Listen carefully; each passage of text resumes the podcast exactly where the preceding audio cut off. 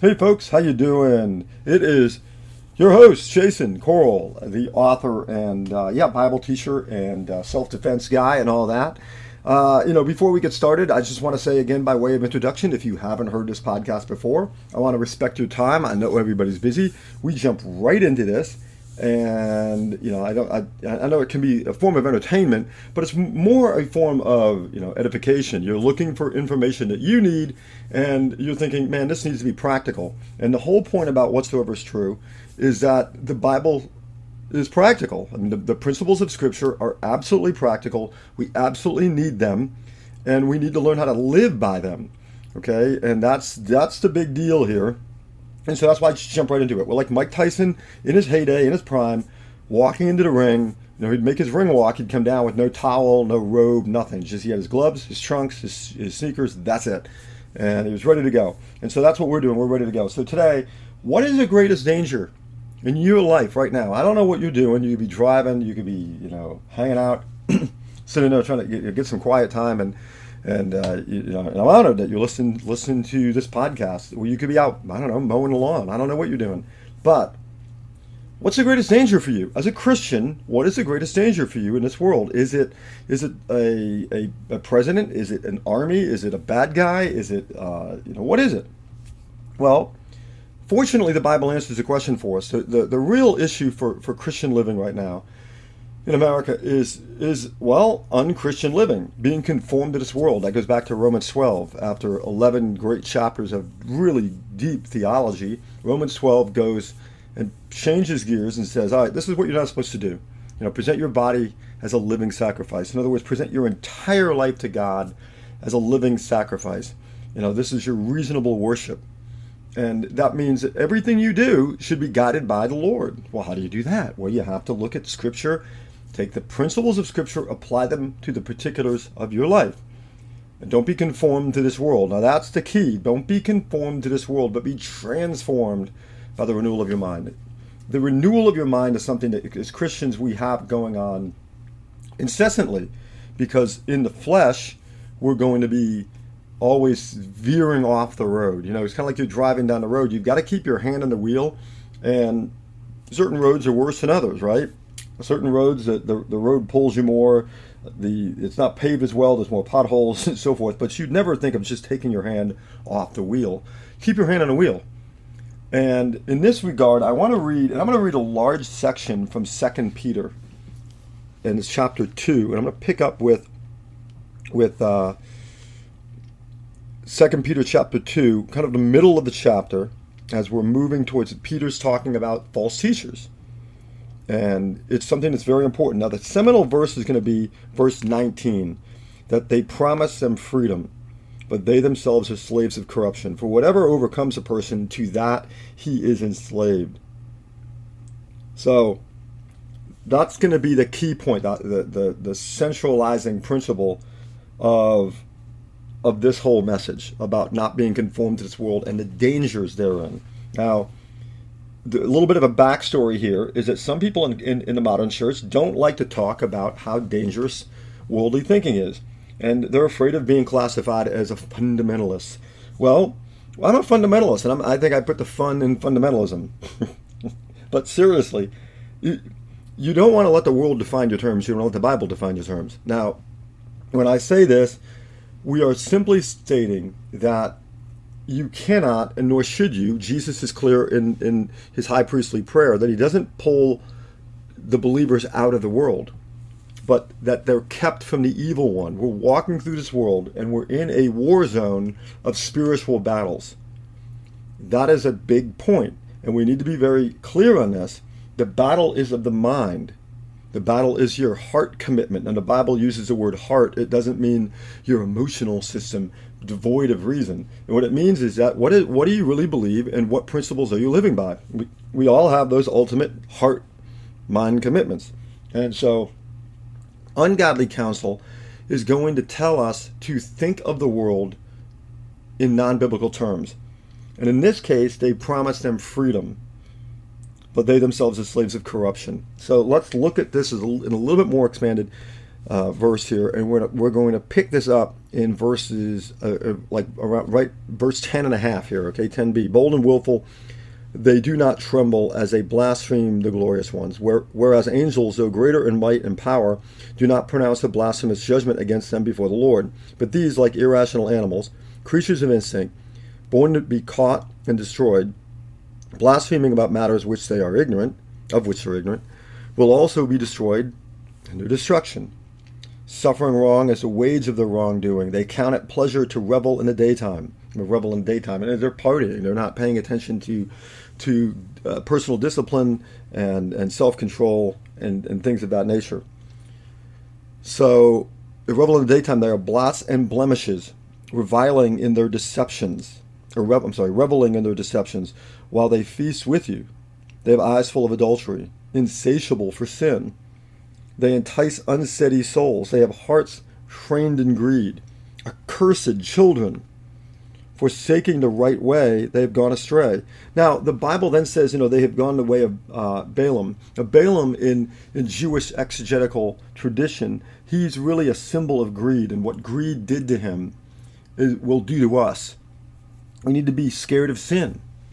We need to be worried about it. So, uh, you know, so who loved gain from wrongdoing. We need to be very careful for that because that's a very easy way that love of the world creeps in. We begin to make moral compromises for for money, and that's obviously a huge problem. Uh, but he was rebuked for his own transgression. A speechless donkey spoke with human voice and restrained the prophet's madness. That's probably a little, a little sarcasm, maybe you know, irony here that, that Peter's using to say that you know here's this great prophet and this and this donkey has to correct him. And uh, the Bible has a wonderful sense of humor. The problem is, is we don't always get the joke because the joke's always on us. You know, uh, Dave Dave Chappelle consistently he consistently does just jokes where he just turns it around on the on the uh, the audience, and it's sometimes be uncomfortable. I think that's part of the man's brilliance. I'm not condoning a, a lot of the language and, and, everything that the man says. However, you know, it is, it is a very he, he's a very rare comedian today where he doesn't mind going after some of the sacred cows.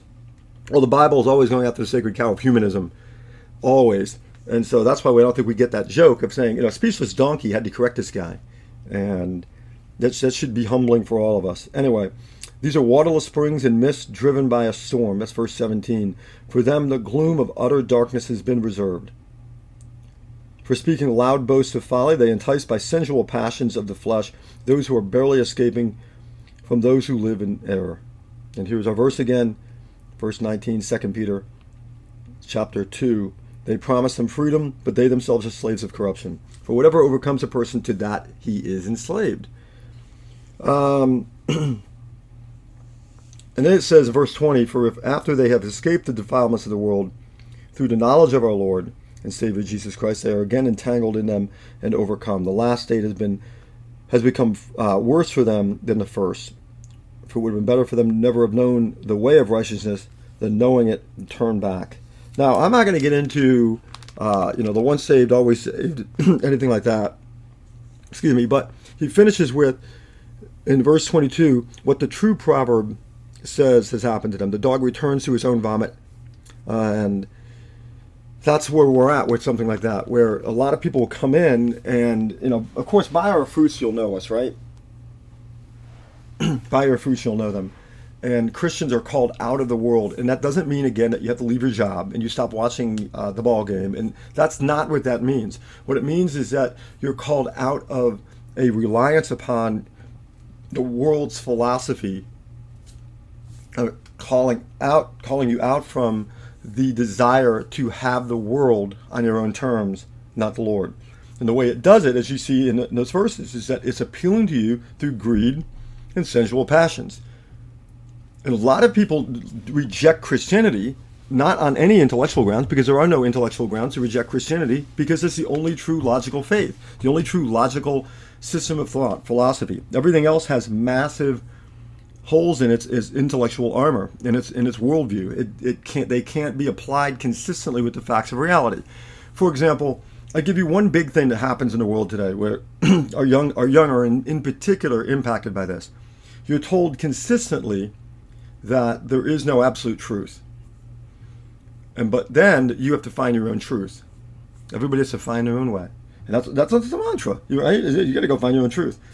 Well, those two thoughts are contradictory in the extreme. They're mutually exclusive, and yet the average American walking around, the average Westerner, is walking around with that in their head at the same time. There is no absolute truth, but you have to find your own truth. Wait, wait a minute. So you just told me there is no absolute truth. That's an absolute statement. Have to find my own truth, you know that's true. How'd you find that truth? And isn't that imposing that truth on me, even though you said there is no absolute truth? Didn't you just present that as an absolute truth? See, the, the, it's impossible to make sense of that. And you, and you wonder why people, especially young people, are depressed. You wonder. That that's flat out secular humanism in a nutshell. All right, here's another great lie of the day. And I've done other podcasts on some of the great lies, and I could just continue to do every podcast for the rest of my life every day on lies the world will tell you and not run out of material. Because John 8:44, the devil is a liar and a liar from the beginning, and if you're not paying attention and you're not worried about sin and lies, do you know why? That's because you're probably caught in them yourself and you don't care because you don't want to know the truth. Here's another another big one. Ready? They'll say that your happiness is your highest good. I hear parents say this about their kids all the time. I just want my child to be happy. Oh, happy. And it, and it has a ring in it of something noble. But that is a pathway to hedonism. What you're telling your child is that their personal happiness, of which they evaluate on their own terms, according to their own judgment, their own philosophy, is their highest good in life. And anything that that that frustrates that, much less you know circumvents it or impedes it, is going to be evil. Therefore, so you see where that's going, right? You're telling if you're if you're a young person listening to this, maybe I don't know, maybe you're looking at the world and going, how does this world make sense? Please hear this one this one point. The world system is always teaching you now, I'm clearly an evangelist and an apologist. In other words, I, I, I, preach the gospel and then I defend it as an apologist. I'm making a reasoned defense for it over against all of the world systems. That's really my my bag here. That's the whole purpose of whatsoever is true. Your soul is on the line. And the gateway to that is your ideas. The things that you hold to be true, you're going to act on those things. So, in this case, remember, the first thing is the principle of autonomy. And autonomy is a big word for self law, self rule. Is that your default setting as a sinner, and then because of the secular education system, the secular media, secular big tech, all of that stuff, conspires to, to teach you that your mind is the final standard of, of appeal, and the final court of appeal. That is the default setting everywhere. I've actually had people say to me, "Well, I don't need to, I don't need a book to tell me what to think and what to believe," and and of course I, I always kind of jokingly say, "Well, what book did you read that in?" Right? Everybody has a, an authority that they are going to appeal to. Now, in this case, when they tell you that your happiness is your highest good and so on and so on, they're telling you and they're selling you a philosophy called hedonism. That pleasure is the highest good. Whatever is pleasurable is what you should be seeking. Now, you can pace yourself in your hedonism, right? You can pace yourself, which is another form of, of and I'm not going to get too much into Greek philosophy here, but that's another form of, of, of, of hedonism. It's a higher class hedonism. Instead of passing out drunk because you drank too much vodka, you're sipping the finest wines, and you're very you're very high class. You wear the best clothes. You you know you're you're, you're still a pleasure seeker. You have the best cars. Now, most people, unfortunately, there, there's not as many uh, Epicureans as there are hedonists because the former requires a lot more money and wealth. So you have to you have to take that into consideration. You can only pursue so much wealth and uh, pleasure because it does cost stuff. Costs a lot of money and time. so that being said, remember that's the first gateway. The set the second gateway is it's going to promise you pleasure. And that's what the whole passage there of Second Peter is doing. There's false prophets, the false teachers, whether they're a university professor, a, a, a, a school teacher, and I'm sure there are great ones out there.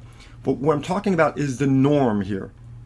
We all know that the normal, average, everyday school teacher in America, elementary, middle school, high school, is not teaching Jesus Christ as Lord. You can go to a secular school and you're going to find, and even there, you're not going to find as many as you should, unfortunately. That's a tragedy. But we all know that there are very fine people in there. There are many fine Christian teachers still smuggling their way into the into the secular school system. But the, the majority report and the ruler of that school, the prince of the power of the air, has that whole institution. They're not telling children that Jesus Christ is, is the first, the last, the Alpha, the Omega. They're not. They're saying you are. You have to get it all in your life, which then brings me to this other thing. You, you ever you ever think of the the issue of the midlife crisis? A midlife crisis hits somebody, and I, I guess I, I fit into that category for you know my age right now. You hit that category because you're realizing I'm not going to ever have it all. There's no longer time for me to lie to myself that I can have it all. You know, because I go, oh, my happiness is my house good. And then you run into, as you get older, go, wait a minute. I wanted to go here. I wanted to go to Italy one day. I wanted to go to, I wanted to sail the earth. I wanted to, you begin to realize that I can't do all of that stuff. And you kind of panic. Now, again, it's still operating from a premise of worldliness. Uh, why do you have, like, people having affairs, committing you know, adultery, all the fornication that's out there, all of the hookup culture, all of that is is part and parcel. Those are derivative aspects. Those are applications of the primary principle that you are your own highest good and you need to be happy. And then I'll define it in any, in any way that it should be defined as that you need to glorify the Lord and know the Lord. And you have the joy of the Holy Spirit in you. That's the answer to it. And then you have wonderful relationships, whether they be in, in, in uh, marriage, with your children, friends. You have godly relationships based on godly principles and then you go to work for things that are godly, using the talents the Lord has given you in the in the manner that He's given you. I mean, where are you at in your circumstances? God is sovereign, and so wherever you're at, you can do the Lord's work. You can be a godly FedEx driver. You can be a godly UPS man. Um, you can be a, a, a godly you know basketball coach at a, at a high school. Anything you do, you do it for the glory of God however seemingly meager, and that kind of that that that's the sort of thing that keeps coming after us is that it's not important, but it is. Remember, present your body as a living sacrifice. Anything that you do, let's say you're driving down the road, you listen to this, you take a great sip, of, you take a sip of great coffee, and you think to yourself, "Man, Lord, this is great coffee. What a beautiful day." That's worship, my friend. That's worship. I'm not telling you not to go to church and worship, but I am saying that's worship. The entire earth is the Lord's temple. You want to gaze upon his beauty? Look at nature and, and, and imbibe of the awe and, and, and the eternal power that's clearly perceived through nature of God. That's worship. That's, that's your spiritual worship. And in anything you do, submit to the Lord. Don't lean on your own understanding, but think, you know, how does this glorify the Lord? How is this godly? And then separate yourself from sin. We know what they are. You know, drunkenness, fornication, adultery, uh, you know, greed, maliciousness, slander. Those those are clearly sins. Now, what happens again is that the devil comes in, switches our allegiance. We begin to think in terms of our, our you know, too internal of what do I want, right? What do I want in the sense of the flesh? And then you begin to make little compromises, and that's the biggest danger for for for Christians. It's, but it's very easy to overcome if you stay in the Word and you keep and you stay prayerful and you stay around other Christian influences. There is no such thing as a lone ranger Christian. We all we all need to be involved in you know, podcasts like this. It's a great technology. Now, this technology that we have today can can teach you a lot of bad things. It can lead you into looking at things you shouldn't look at that are worthless. You know, keep back your servant from looking at worthless things. Keep my eyes from worthless things. Keep back your servant from presumptuous sins. Rely on the Lord and stay in stay in the Lord, and you can use the, the modern technologies in, in, in, ways that are just boggle the mind. I mean, you right now have the ability to have one of the greatest seminary degrees in the history of the world simply by all the Bible material that's on the internet and in podcasts and so forth. I wholeheartedly recommend that and be disciplined with it. But obviously, like I said, they're going to tell you that you, you're ultimately you're metaphysically free, and but you become a slave to sin. In Romans five, what fruit were you getting of the from those things of which you're now ashamed? If you remember the, the sinful nature that that you've been saved out of, so don't play with that. Don't flirt with it. Don't try to have one foot in both worlds. Be fully in. Be all in. Go, hey, the word of the Lord is the word of the Lord, and I love the Lord, and He is my God. I am a slave to God. And we hate that language because the, the word slave brings with it a lot of a lot of incendiary uh, political, ethical issues. But in the, in the biblical sense, being a slave of the Most High God is a beautiful thing. Be a servant of the Lord. He calls us friends. You know, we get to call him Daddy, Abba, Father. That's an amazing thing. Would you trade that in? Would you grieve the Holy Spirit because you're going to dabble in this sin or that? So this is the key. Last again, last thing I'm going to say about this, and then I'll then I'll turn you back to whatever it was you were doing. You can finish mowing the lawn, or whatever you're doing, cleaning the kitchen, doing the dishes. Um, is that the more you imbibe and breathe in the the sweet aroma of the word of the Lord and the, and the principles of Scripture, and, and and and then meditate on those things, the the less and less your heart will be inclined to the world's wisdom, because the world is always enticing you, as I said and it's promising you freedom, but that freedom is in sin, it's in fleshly pleasures, it's in greed. That's how it always runs out. So it takes those things that, uh, you know, marital sex is wonderful. Non marital sex, no. Making money because you're you're working hard and you're you're diligent and you tr- you're you're earnestly trying to serve people in a win-win scenario. Beautiful. That's blessed just trying to gain money for the sake of it, and no matter what you do, no matter how you get it, no matter how many people you you you end up uh, betraying, well, that's not good, and we know that. So let the Lord let the Lord guide you. Let the Lord take care of the consequences of the actions that you take in His Scripture through those principles, and that will make straight your path. So, all of that said, Hope you enjoyed this. Hope you were edified by it. That's always my, that's always my prayer, and I pray that the Lord blesses you and continues to lead you in a path of righteousness for His name's sake, and you continue to bear fruit for the Spirit. And once again, you, you don't have to go out and and uh, convert ten thousand people by doing a sermon someplace. That's that maybe that the Lord has that for you. To praise God for that. But for the most part, for for all of us to simply live a godly life quietly going about our business and praising Him. Uh, well, no matter what you're doing, if you just stop right now and just look around and go, man, Lord, thank you for this. Thank you for whatever it is you have at your hand. Thank you for where, you know, thank you, Lord, for where I am right now, my home, the heat I have, or the air conditioning, whatever, whatever it is you are. Those are godly things. And that is the sort of thing that, that the, the Christian life will, will, will fill you with joy, it will fill you with, with peace, and it'll be non contradictory joy. It won't be a it won't be a fleshly pleasure that that has with the price tag great guilt and shame. Remember, slaves of sin end up debased. They end up degraded always.